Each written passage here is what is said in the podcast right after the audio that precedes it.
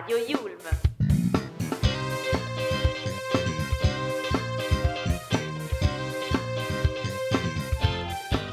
Your way to play.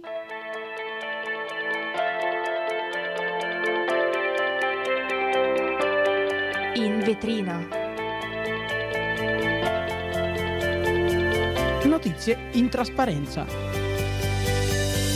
Buon pomeriggio, buon pomeriggio a tutti. Siamo Chiara Marite e Suami qui su Radio Yulm questo mercoledì con il solito format vetrine, in vetrina notizie in trasparenza. Ciao Chiara, mi Ciao senti? a tutti, bentornati su Radio Yulm in questo mercoledì pieno di notizie come sempre e bentornati. Vi ricordiamo come sempre ovviamente di seguirci sui nostri social, Instagram chiocciola Radio Yulm, Facebook Radio Yulm. Rimanete con noi perché oggi sarà eh, come ospite speciale di questa puntata eh, il professore di storia contemporanea della nostra università Guido Formigoni eh, per parlare della giornata di ieri, una giornata per noi italiani molto importante, il 25 aprile. Esatto, quindi rimanete con noi. Radio Yulm.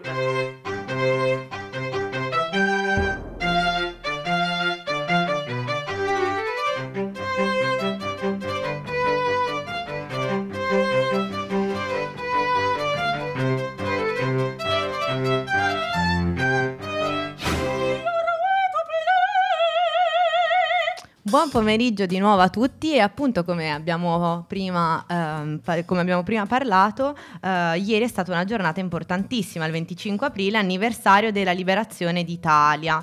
E ne hanno parlato tutti e ne parleremo anche noi più tardi, appunto come ha detto già Chiara, con un ospite, un ospite speciale della nostra università. Esatto, quindi insomma facciamo un breve riassunto di quella che è stata per noi italiani ieri, la giornata del 25 aprile. Le più alte cariche della Repubblica hanno aperto appunto ieri le celebrazioni di questa importante giornata all'altare della patria a Roma.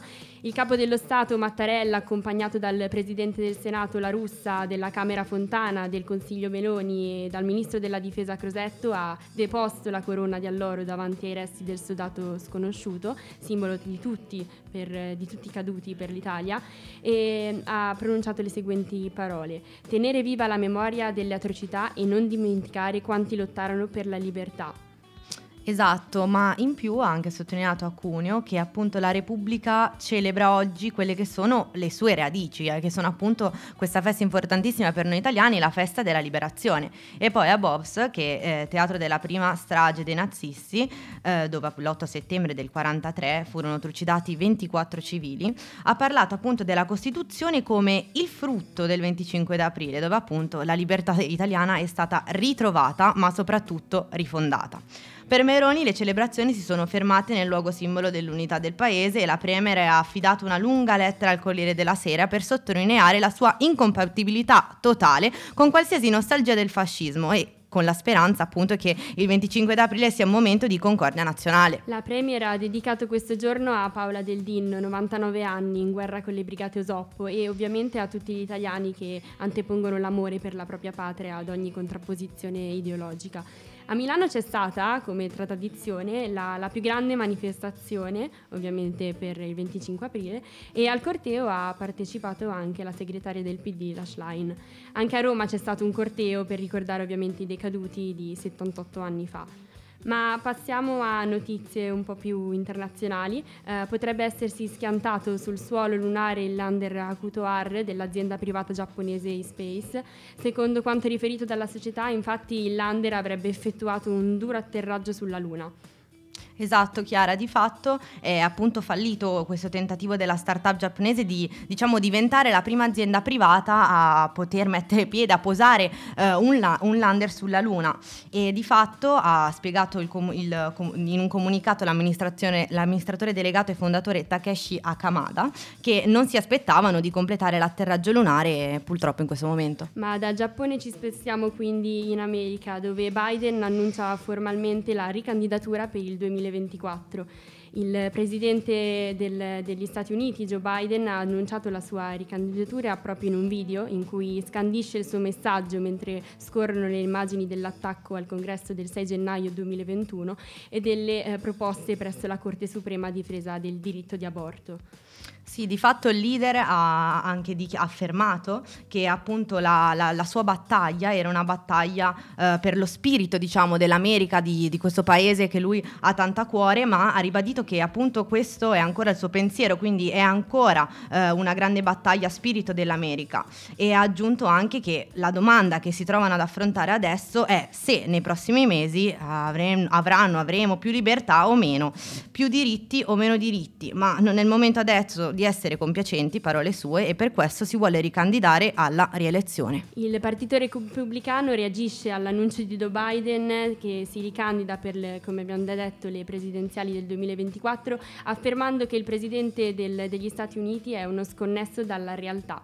In un comunicato la presidente della Republican National Committee, Ronna McDaniel, afferma che il partito è compatto nell'impresa di sconfiggere Biden nel 2024 e che gli americani stanno contando i giorni che li separano dal momento in cui Biden verrà mandato a casa. Nel comunicato inoltre si legge che se gli elettori consentiranno a Biden di finire il lavoro, l'inflazione continuerà a salire vertiginosamente, il crimine aumenterà, più fentanyl attraverserà le nostre frontiere aperte, i bambini resteranno emarginati e le famiglie americane si ritroveranno in condizioni peggiori. Queste sono proprio le parole che si leggono in questo comunicato. Esatto, Chiara. Per ora con le notizie abbiamo finito qua, ci andiamo ad ascoltare la canzone Think di Aretha. Aretha Franklin. Esatto, qui su Radio Yulm.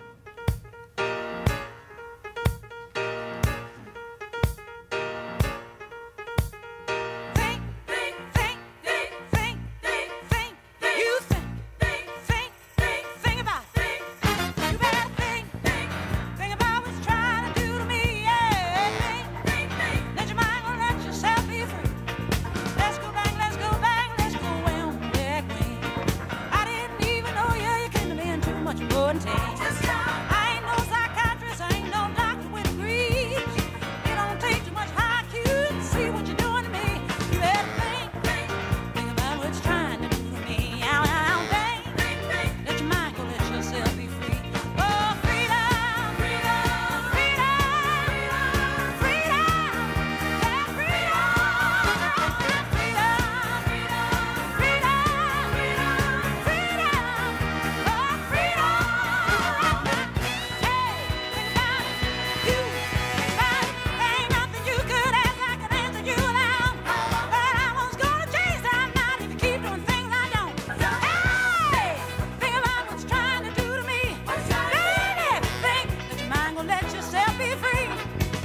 Walking around every day playing games and making scores, trying to make other people their mind. Well, be careful you don't lose yours. Yeah,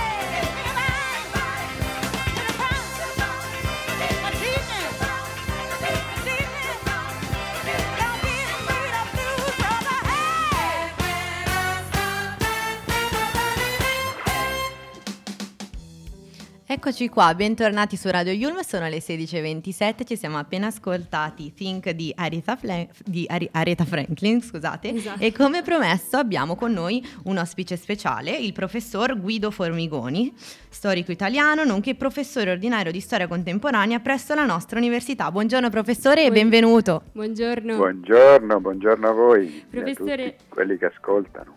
Grazie per essere qui. Eh, dal suo curriculum leggiamo che si è occupato di storia delle relazioni internazionali, delle relazioni tra storia internazionale e storia politica italiana, di storia del movimento cattolico e di cattolicesimo sociale. E visto che ieri era il 25 aprile, vorremmo insomma approfittare della sua presenza per approfondire il tema della liberazione del nostro paese. Sì, Ok. Quali sono gli avvenimenti salienti della liberazione dell'Italia del nazifascismo? Beh, la liberazione è, è stata una vicenda eh, che aveva dentro almeno due eh, aspetti.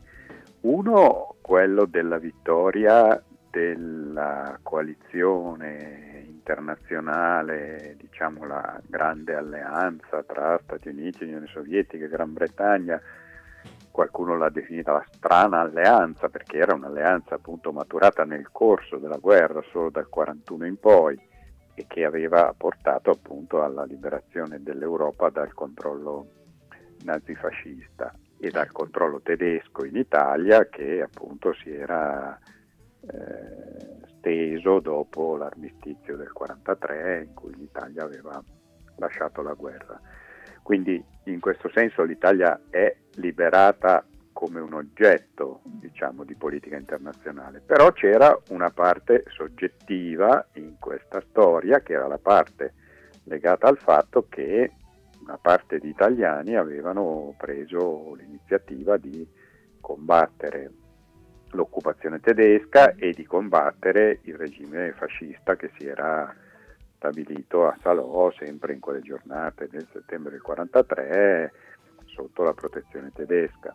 Certo. Per cui la resistenza, che è un fenomeno molto diciamo, complesso, pluralistico, in cui eh, c'erano forze diverse, non tutte erano d'accordo, ma convergevano su questo argomento della, appunto, Della obiettivo di liberare Certo. l'Italia sia in termini appunto ideologici dall'eredità del regime autoritario che era durato vent'anni, sia in termini nazionali dall'occupazione tedesca. Sì, professore, volevo chiederle eh, una cosa. Insomma, ha parlato dell'italiano, della resistenza, di come eh, appunto eh, l'italiano si sia appunto proteso a, a a questa resistenza, ma eh, questo è successo in passato, ma l'italiano di oggi e quindi per le nuove generazioni questa data, cosa, co- che significato ha?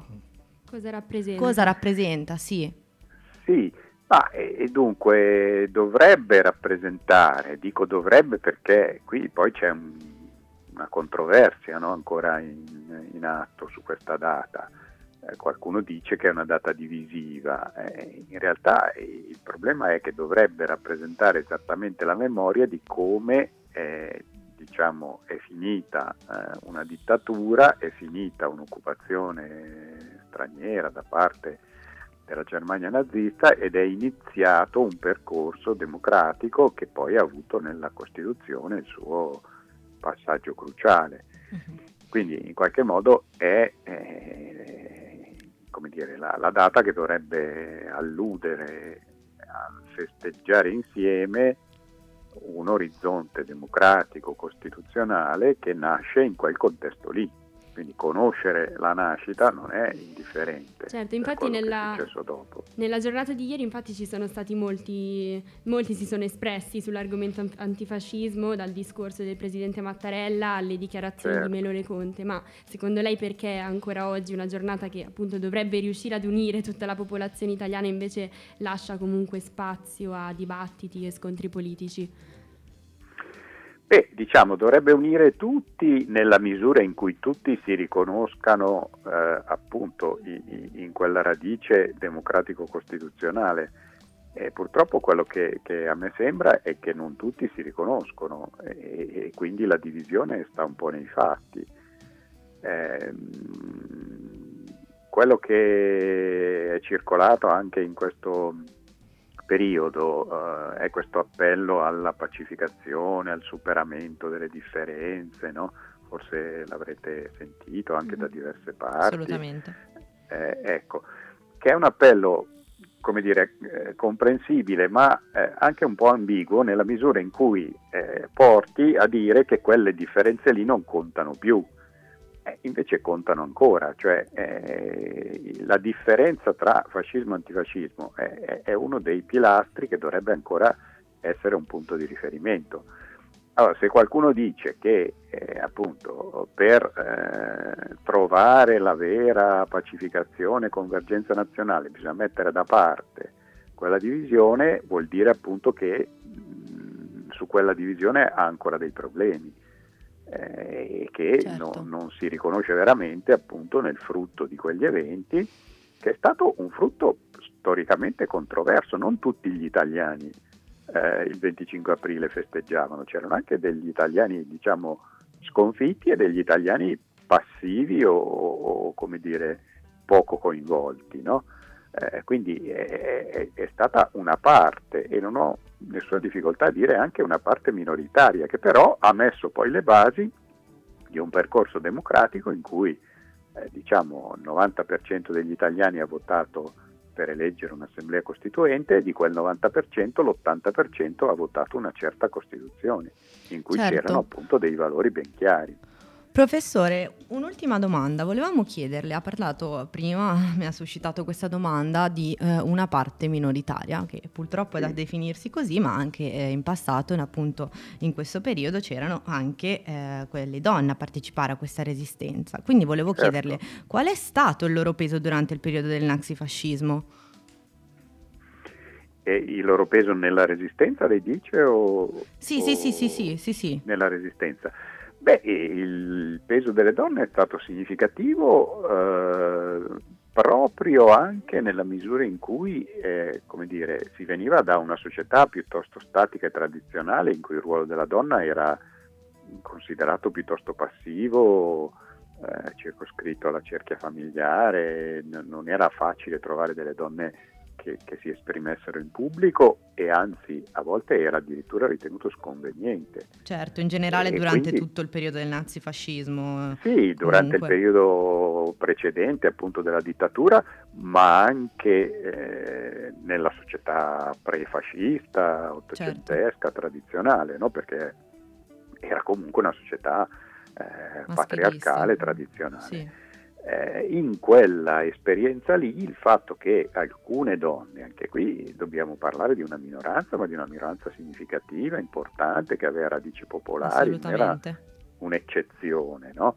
Eh, prendano la parola, prendano l'iniziativa, escano di casa, eh, si, si- si impegnino appunto nelle bande partigiane, qualcuna eh, prenda in mano anche le armi.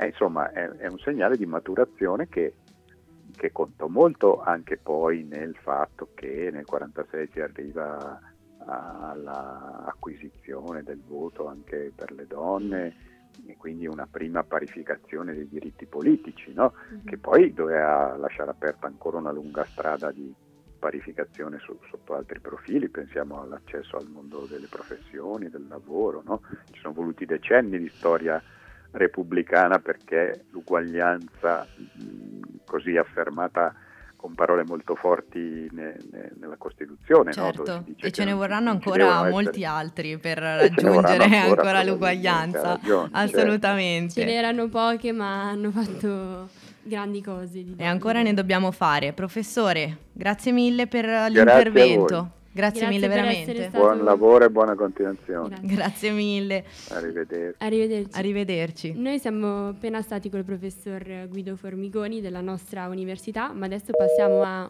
un po' di musica. Andiamo ad ascoltare Balliamo sul mondo. Di Ligabue, qui su Radio Yulm. Buon ascolto.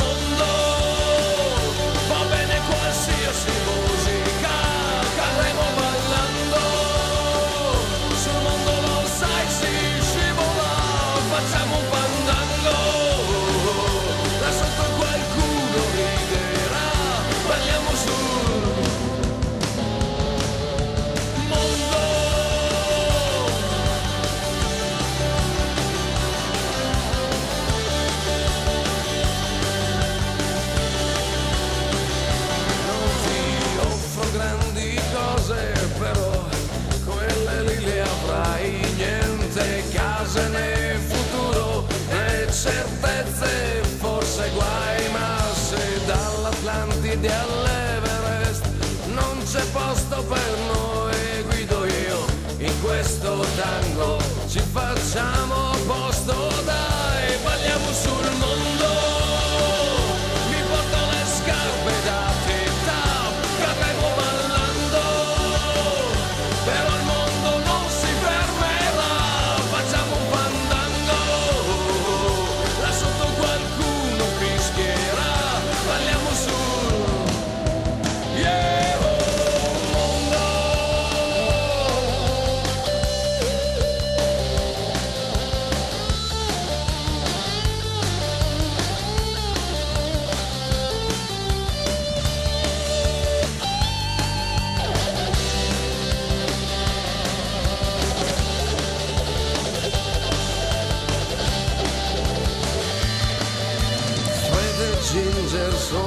su una supernova sopra noi.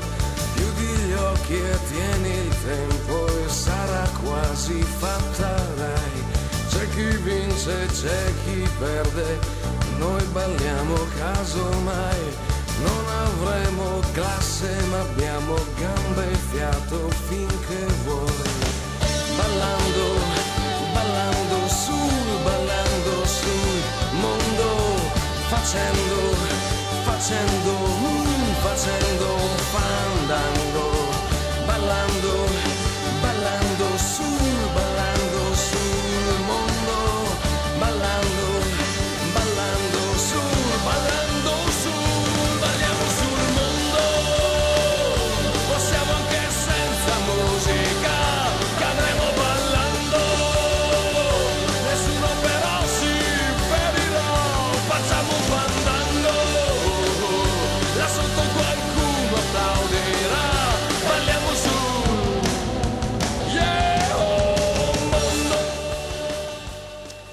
eccoci qua di nuovo su Radio Yulm, sono le 16.40, abbiamo appena ascoltato Balliamo sul mondo di, Liga, di Ligabue, ma partiamo subito da- con le notizie dal mondo per voi, perché un'imbarcazione con 1687 eh, civili in fuga dalle violenze in Sudan ha raggiunto le coste dell'Arabia Saudita. A dare conferma dell'arrivo e dell'approdo è stato lo stesso Ministero degli Esteri della- dell'Arabia Saudita, sottolineando che si tratta del più grande sforzo di salvataggio fino ad oggi compiuto dal Regno del Golfo.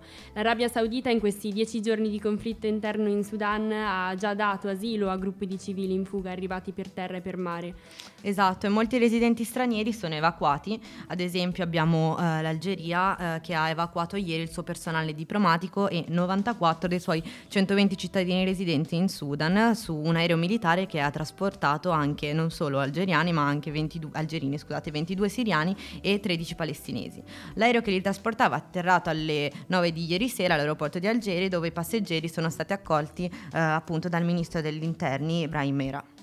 Ci sono anche però nostri concittadini che hanno raccontato quello che hanno visto e tra questi c'è il presidente dell'ONG Music for Peace che racconta quanto appunto ha visto nella capitale durante il tragitto e durante la fuga dicendo che Khartoum è tutta distrutta, l'aeroporto è stato reso al suolo. In mezzo alle strade ci sono tank e macchine rovesciate e si vedono i crateri provocati dalle armi pesanti. In alcune aree ci sono cadaveri sparsi ovunque proprio perché a causa degli scontri è troppo pericoloso recuperarli e quindi vengono abbandonati sul ciglio della strada. Ci spostiamo adesso a, Singa- a Singapore dove eh, ieri è appunto stata eseguita la, la prima condanna, la- una condanna a morte per impiccagione di un uomo che è stato condannato per il traffico di un chilo di cannabis. L'hanno annunciato appunto le autorità eh, che seppur siano stati eh, appunto arrivati in questi giorni numerosi appelli per rivedere la decisione, eh, appunto la, la pena è- di morte nel- nella città è stata comunque eh, applicata. C'è però da dire che sono già tantissimi gli attivisti che si sono mobilitati sul web. Ma eh, continuiamo, continuiamo purtroppo con una notizia tutta italiana, poiché c'è stato un incidente stradale stanotte sul tratto provinciale tra Bitonto e Bari. Si tratta di quattro morti, due feriti gravi, tutti giovanissimi, secondo proprio le, le prime informazioni avrebbero tra i 17 e i 27 anni. Esatto, di fatto le autorità hanno ricostruito un po' l'incidente, erano le 11 di ieri sera quando sulla strada 231 appunto fra Bitonto e Bari è avvenuto lo scontro frontale che ha causato appunto questa strage. Le vittime sono tutte originali di Bitonto sono due ragazzi e due ragazze a bordo di un'Opel Corsa grigia e che sono purtroppo morti sul colpo e due feriti anche loro appunto molto giovani che erano invece a bordo di una Renault Scenic. È ancora però tutta da definire in precisione la dinamica disastro. Si sa però che le due auto si sono scrontate eh, frontalmente, ovviamente sono intervenuti subito i vigili del fuoco che hanno estratto i corpi dalle miniere mentre gli agenti del commissariato di Bitonto procedono ancora alle indagini e i carabinieri del comando di Modugno si sono invece attivati per gestire la viabilità. Radio Yulm.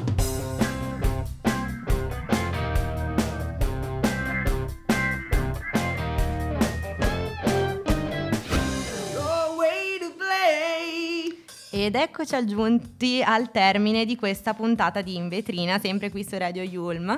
Anche oggi è stata una giornata ricca di avvenimenti, abbiamo avuto l'ospite speciale, il professore della nostra università Esatto. che ci ha parlato appunto della giornata del 25 aprile e noi speriamo di avervi informato al meglio e fatto scoprire fatti di cui ancora non eravate a conoscenza. Esatto, vi ringraziamo di essere stati qua con noi e ringraziamo anche il nostro professore Guido Formiconi per essere eh, stato qui con questa puntata.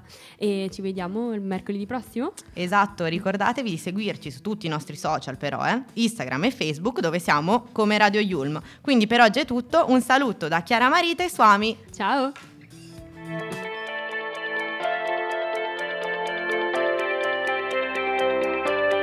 In vetrina. Notizie in trasparenza.